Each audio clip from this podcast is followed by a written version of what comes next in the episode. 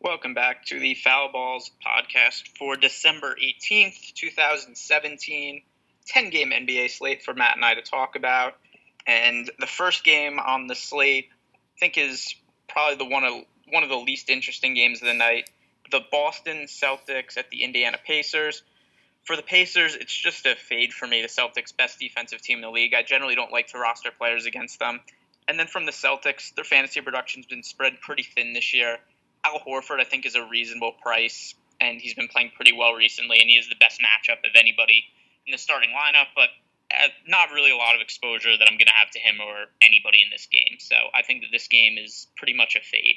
Yeah, I think Al Horford's the best guy to use from the Celtics for his price, and then Miles Turner could be in play, but there are enough games on this slate that we don't really need to reach, and there are some pretty strong value spots too. So I think we can just avoid this one also. All right, next game is the Knicks at the Hornets. So for the Knicks, we have Kristaps Porzingis as questionable. If he doesn't play, then Michael Beasley is going to start in his place. Beasley only 4,600. I think would be a pretty strong value play. He started in place of Porzingis last game. Scored 30 points, played 38 minutes, 46 fantasy points. So he would be a strong value play if Porzingis is out there would be more usage for Enes Kanter. Just the issue is that Kanter is still dealing with a couple of different injuries, and it's limited his minutes. If you look at last few games, uh, 18 minutes, 26, 27, 23. So even with the extra usage, I think Kanter's probably a bit too risky to play on a 10 game slate unless we know for sure that he's not going to have any restrictions. And then from the Charlotte side of the game, uh, Kemba Walker, I think, is fine at 7,100. And Dwight Howard, I think, is a pretty good play at 7,800, especially if Porzingis can't play. Kanter's just really bad on defense. He's going to be seeing a lot of bad defense in that situation, and I think that Howard should have no problem having a good game against the Knicks front court. Yeah, I like Howard and Walker too, especially Walker. But if Porzingis doesn't play and Kanter is playing restricted minutes or just a few less minutes than normal, then someone's got to get the minutes. Could it be Kyle O'Quinn maybe playing 20 plus, or you think the Knicks just go small ball, which I guess could help Dwight Howard a lot? Because someone else has to take over that playing time yeah, Kyle O'Quinn will play some minutes. Like Lance Thomas will play minutes. Uh, it's real. I mean, Beasley played like almost 40 minutes last game, so that's that's a lot of front court minutes right there. And then just kind of, even if we say that it's what like 24 minutes, 24 minutes for Kanter and Cock, that's still. Uh, you know that's that's all of the that's all their center minutes. Yeah, so I would I would think O'Quinn is usable then at 4,024 minutes. He's a pretty good per minute producer, and would have a decent shot at usage playing without Porzingis. Beasley does take a lot of the usage, but I think O'Quinn would be arguably as good of a play as Beasley, maybe a little bit worse, but I think they would both be pretty strong value plays. All right, moving ahead. The Miami Heat at the Atlanta Hawks. From the Heat side of the game, we have James Johnson is out. Hassan Whiteside obviously is still out. So there's there's a lot of minutes available for the Heat, and I think a lot of it is probably going to go to Bam Adebayo. Uh, so Bam last game played 28 minutes, and James Johnson got hurt. Kind of, I think it was either the end of the first quarter or beginning of second quarter, and then we saw Adebayo really have to step up. So if he's going to be playing close to 30 minutes at 4100, I think that he's a solid value play. Also a good matchup for him. Kelly Olynyk at 5000, he's going to have to play extra minutes. And then from the Atlanta side of the game, uh, I'd say Schroeder maybe in play as at 7,200 just because he is upside, except nothing really all that enticing for me. John Collins at 5,400 is maybe okay if he doesn't have a minutes restriction, but first two games back from the shoulder injury, he's only played 22 minutes and 19 minutes. So if he's only going to play that much, I just think there's going to be better plays on the slate. And the other issue with targeting guys against the Heat is just they're a decent defensive team. They played a pretty slow pace. So I think the Heat make for better targets against a weak Atlanta team. Yeah, I was initially looking at this game for potential stacking purposes, but there really isn't anyone from the Hawks that is a strong value play except potentially John Collins if he's unrestricted or just has a higher minutes limit. But almost everyone from the Heat seems usable. Uh, Dragic gets a pretty easy matchup against uh, against Schroeder, and then if the Heat are playing more small ball, it could just be a little bit higher pace of a game, but there are just a lot of extra minutes to go around if James Johnson is out. Uh, Johnson, did you say was already ruled out or he's questionable? I think I'm. Oh, I, I think he. I think he's out. Yeah, uh, Winslow is the one who's questionable. That's who I was looking at. So if Winslow's out too, then it's even more minutes for those Heat guys that normally are key rotation guys, but just would play a little bit extra. Maybe Wayne Ellington gets some extra minutes. He usually doesn't play much, but he's done pretty well in some of the games where he's played essentially starters minutes. Um, but yeah, you can't really stack this game because it's just a bad matchup for the Hawks. So I think it would make sense to use two, maybe three Heat guys together in some lineups. Um, there would probably be some negative correlation to use more than that, but I think using a couple Miami guys together in various lineups would be a decent strategy. All right, next game on the slate, the Utah Jazz and the Houston Rockets. For the Utah side of the game, Rudy Gobert is injured again. Uh, I think this is actually the third time in the last two years that he's gotten hurt from Derrick Favors rolling up on his knee. So he's out for, I think it's a month this time. Derrick Favors has a concussion, so he's questionable. If he can't play, then we're in the same situation we were last game, where there's just a ton of minutes available in the Utah front court. They started Ekpe Udoh and Joe Johnson in the front court last game. Udoh was really good, and I still think it's too cheap if Favors is out. And he's also a pretty good per minute producer, so he would be a good value play. And then Joe Johnson, somebody who I think could go under the radar, as a good value. He didn't produce much last game, except he played 30 minutes. And I think that Joe Johnson is somebody who a lot of people just think, oh, Joe Johnson, whatever, old, washed up. Joe Johnson had to play kind of a similar role for the Jazz last year in the playoffs when he was starting for them, and he was arguably their best player. So I still think that Joe Johnson has something left in the tank, and we've seen him be really good as recently as what's for him like four games ago because he's missed almost this entire season. So really, the most recent games that he's played, he's been really good. So I think that Joe Johnson is a good value play, and then um, other guys like Joe Ingles could be in play, uh, Rodney Hood, Donovan Mitchell, but still we have to figure out what that Derrick Favors news is going to be. And then from the Houston side of the game, Clint Capela is questionable. If he can't play, Nene probably starts, and I think he'd be a decent value. We'd be looking at extra minutes for PJ Tucker. He'd be a good value.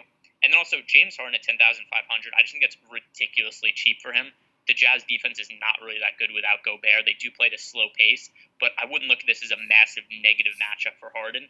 And just ten thousand five hundred is it's it's just ridiculous for him, and he's my favorite guy to pay up for on the slate. So while the status of Derrick Favors matters a lot for who we would use on the Utah side, I think the Capela injury is really the key to this game.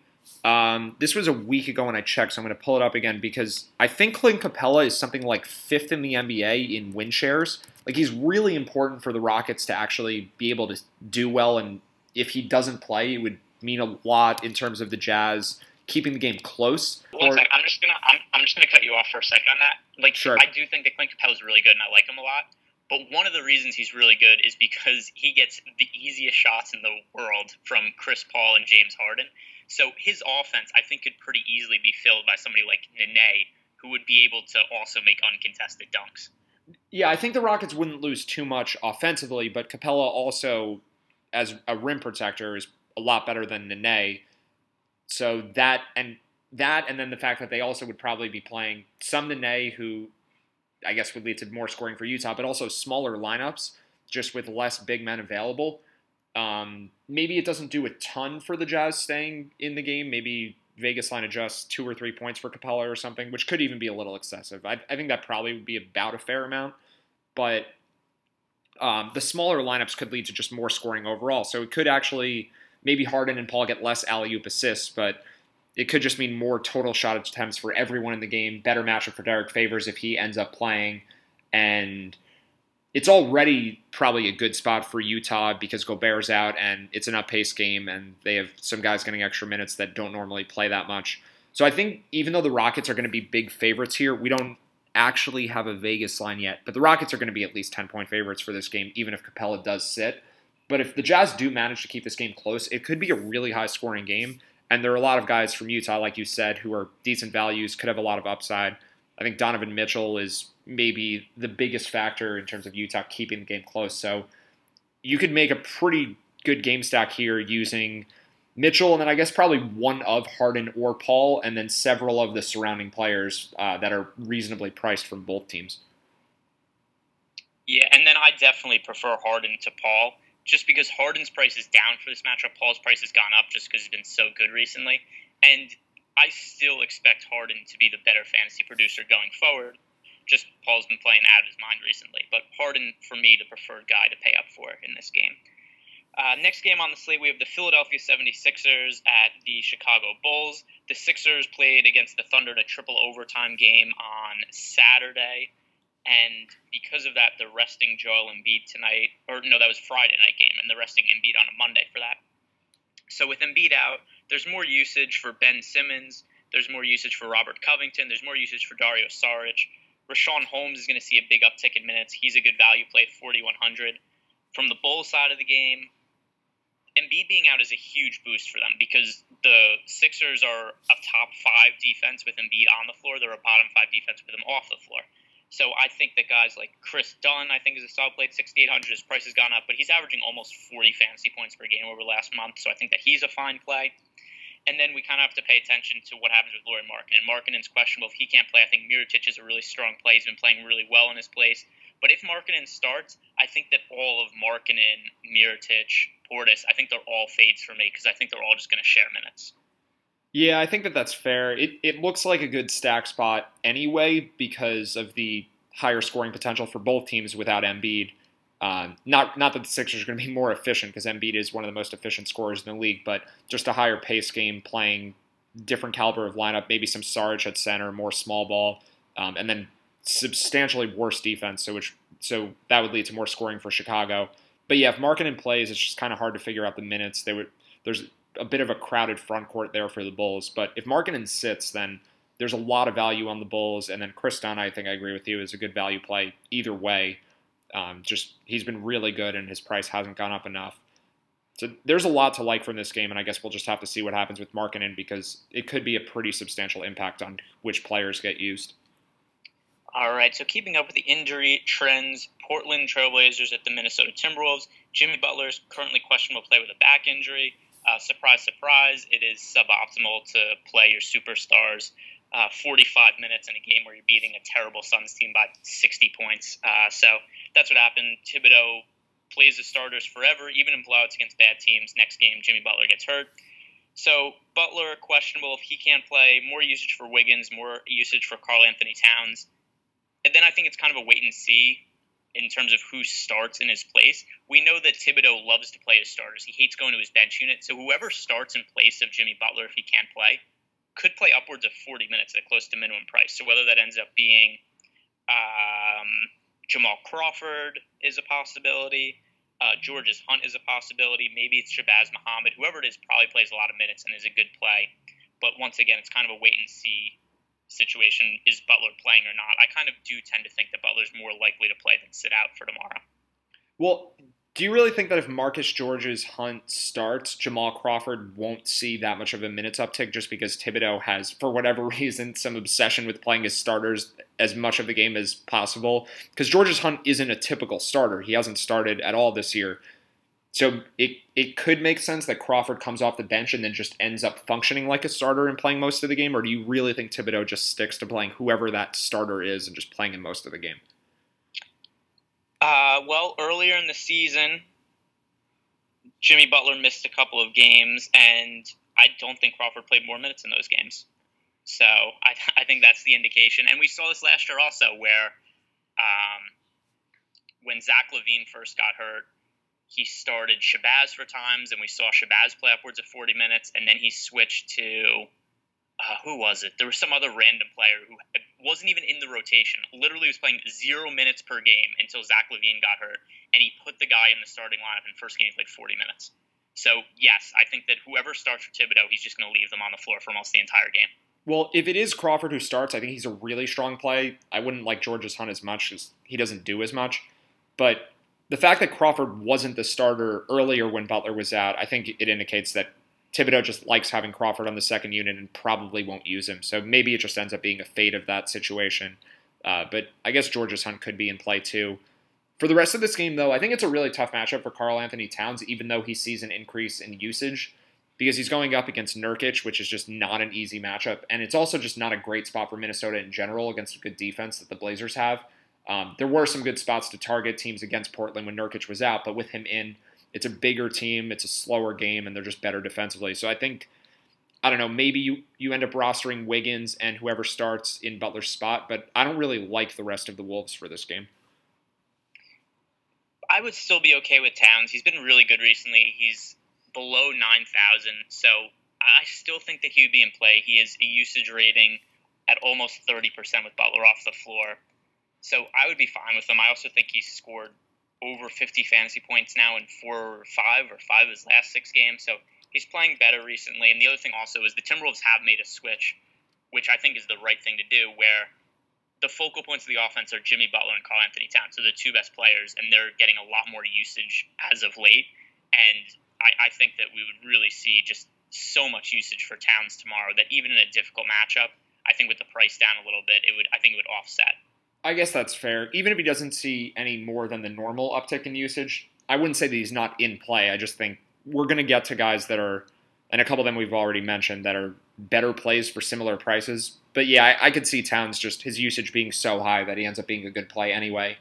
Uh, the last thing I have in this game is that I think CJ McCollum gets probably a pretty decent boost not having to be guarded by Jimmy Butler and his price has gone down a pretty substantial amount too. I think he was up to around 7500 at one point this year. 72, 7300, that's about as high as he got. Now he's at 65, which is actually his lowest point of the season. So it's a decent matchup anyway against Minnesota, but without Butler's defense, I think that's the person who benefits most from the Portland side. All right, next game we have the Denver Nuggets at the Oklahoma City Thunder for the Nuggets, just what's going to happen with Jokic? Is Jokic starting and playing regular minutes? Is he coming off the bench and only playing 22 minutes a game? I think that this is one of these other situations where we have to pay attention to the beat reporters. Harrison Wind for the Nuggets is a really good beat reporter. He's usually on top of his stuff. I think that he's somebody who I'll look to tomorrow to see is Jokic starting? Is Jokic coming off the bench? Does he have any restrictions? If Jokic is playing in full, I think he's a good play at 8,100 it's a tough matchup. So if he's coming off the bench and playing only like 25 minutes or so tomorrow, he's out of play for me. From the Thunder side of the game, I think Westbrook's in play. I think Paul George is strong play at 7,600, and then no interest in anybody else. I think it's the first time that you've actually given a shout out to a beat reporter all season. So I don't know. Maybe we're gonna have to get a contract with him or something so we can make more of his references. Again, I haven't talked t- about Rod Beard at all for the for the Pistons. Okay, now we have two. I, I don't think so. I know we've talked about him a lot because he's like our favorite DFS oriented beat reporter, but I don't, I don't think so. Maybe not on the podcast. Uh, well, I'll have to keep that in mind from now on. Whenever there's somebody, I mean, there's only like a few beat reporters that actually think do like a really good job on Twitter. I think a lot of them just give out like weird information. Like the other day with Derrick Favors when he was questionable and ended up being ruled out. The injury report as it came out on Twitter, I don't even remember which guy it was that said this, was that Derrick Favors was likely probable to try to play, which is just such a terrible injury update. So I guess yeah, if there's somebody who I really like that I think gives good information for a certain team, I'll say go look at this guy. But uh, a lot of the beat reporting's been pretty shitty for basketball this year. Well, as far as this game itself, uh, how much do you think the Jokic status impacts the Thunder side because I do like Russell Westbrook to pay up for, not as much as James Harden probably, but Westbrook just, I don't know. It's really hard to gauge the Thunder, but I think that this team is going to start playing better at some point. There's just too much talent there that that doesn't happen, and it's probably going to be Westbrook and Paul George. It's not like they've been terrible all season; they've just been pretty inconsistent. They've had a lot of bad games. So I don't know. Does Jokic being out open up more more space for them to do well? I know he's not good defensively, but it's just a big body at the rim, and the Nuggets are already without Millsap, so maybe it just it's a compound effect without having both guys. I don't know. Like I think if Jokic is playing less minutes, it's for Plumlee to play more minutes, and I think they're pretty comparable defensively. Maybe Plumlee's slightly better, but Plumlee's not a good defender either. So I, I would say that it's not something I would put a lot of weight into. I think no matter what, it's a really strong matchup for Westbrook, and he's kind of matchup proof anyway. So I think it's a good spot for him. Yeah, that makes sense. And Plumlee probably slows the game down, so maybe it is better that Jokic plays for the offensive potential of everyone involved. All right, next game is Clippers Spurs. There's a lot of blowout risk in this one. The Spurs are pretty large favorites, and they also have Kawhi Leonard back. Leonard not in play yet because he still has the minutes restriction. Uh, he played, I think it was 16 minutes last game. Maybe they get him to like 18, 20 or so for this game, but still not enough minutes for him to be considered in play, but it's enough minutes where he takes away the value of LaMarcus Aldridge, takes the value away from Rudy Gay, takes away the value from Pau Gasol. So I don't think anybody from the Spurs in play. From the Clippers, even though it's a tough matchup, I think that uh, Milos Teodosic is a decent play at 4,900, and DeAndre Jordan at 7,100 has just been rebounding like crazy. He averages, I think it's like 18 and a half rebounds per 36 minutes with Blake Griffin off the floor this year. So I think that he's in play. Uh, slightly risky because of the blowout chances, but I, I, think that both of them are rosterable. Yeah, I've been pretty high on Lou Williams recently uh, with Gallinari not playing, but the blowout risk here, I think, really hurts Lou Williams. Teodosic is cheap enough that it's not a big deal, and he maybe will just get the same amount of minutes anyway, even if they are getting blown out. So that's probably not too much of a concern. DeAndre Jordan, I think, could still potentially do, do fine, even in a game where the Clippers are getting blown out, just because he's kind of cheap and he's just he's so much better without Blake Griffin available, especially in terms of rebounds. Well, I guess it's it's really only in terms of rebounds. But I, I wouldn't worry about the blowout too much for DeAndre Jordan. It definitely has me off stacking this game. Even if you want to go contrarian here and play for the game to be close, like you said, there's just there's no real value to find on the Spurs. So there's no cross team correlation that really works. I think it's just play Teodosic, maybe play DeAndre Jordan, that's probably it. All right. And the last game on the slate, the Golden State Warriors at the LA Lakers. Kevin Durant has been ridiculous since Steph Curry got hurt. Curry obviously still not playing. Draymond Green's been ruled out again, so we're probably going to get another start for Jordan Bell at 4,500, who's a good value play. Omri Casspi, I think at 4,100, he's also a good value play. He should start. Uh, let's see. Anybody else? Oh, also Patrick McCaw. So the point guard situation for the uh, Warriors, Shaun Livingston is also out in addition to Curry. So McCaw played 30 minutes last game. He didn't really do much with those minutes. But if he's going to play 30 minutes again in a pretty good matchup, I, I, think that he's a usable value play. He's only 3,400, which is too cheap for a starting point guard who could be seeing upwards of 30 minutes. Uh, Klay Thompson and Kevin Durant, I think, are both in play per dollar. They're not my favorite plays on the slate. And then from the Lakers side of the game, I mean, I think guys like Brandon Ingram, Lonzo Ball, Jordan Clarkson, uh, I think these guys are all fine as GPP plays and are usable in game stacks, but I wouldn't really use them outside of that. Yeah, I think the ownership will be kind of high here too, but there there are some pretty strong value plays on the Warriors. One situation that I'm not quite sure about is Jordan Bell's minutes compared to Omri Casspi. So Bell hasn't played more than 26 minutes in a game this season, and he didn't really play at all in the fourth quarter last game, even with Draymond Green out. But Casspi was just so good that I think they just left Casspi in the game, and they wanted Iguodala in the game at the end.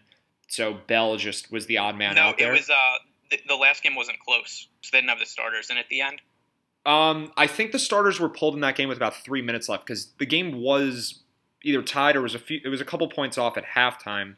Durant, I think, left the game with about two minutes left, but Jordan Bell didn't play the entire fourth quarter, and Omri Casspi played, I think, up until the final minute. Yeah, they just put Casspi back in at the end, but for the most part, the starters, like I think Durant only played one or two minutes in the fourth quarter also. And the other thing also with Jordan Bell is Jordan Bell is averaging over a fantasy point per minute this season. So at 4,500, if he's going to play 25 minutes in a plus matchup, like you still expect him to score somewhere around 30 fantasy points. I'm definitely comfortable using Bell no matter what, but what I'm wondering is, are we looking at 30 minutes? And the only reason that he only played 25 last game is because Casspi took some of his minutes just because he was having such a good game, or are the Warriors capping Jordan Bell at 25 minutes for some reason? So, for what it's worth, Kevin Durant played three minutes in the fourth quarter. He checked in with five minutes left and came out with two minutes left. Okay, um, right, because Durant doesn't play the first per- portion of the fourth quarter anyway. I think Klay Thompson did play almost the entire fourth quarter, though. Yeah, he also came out with two minutes left. He started the fourth quarter, though. The other thing also that I think had some impact on uh, Jordan Bell and Kevin Durant was David West was playing really well in the fourth quarter, so they just let him play minutes. And then also that Klay Thompson was playing really well. And also, even though the game wasn't a total blowout, it wasn't exactly close.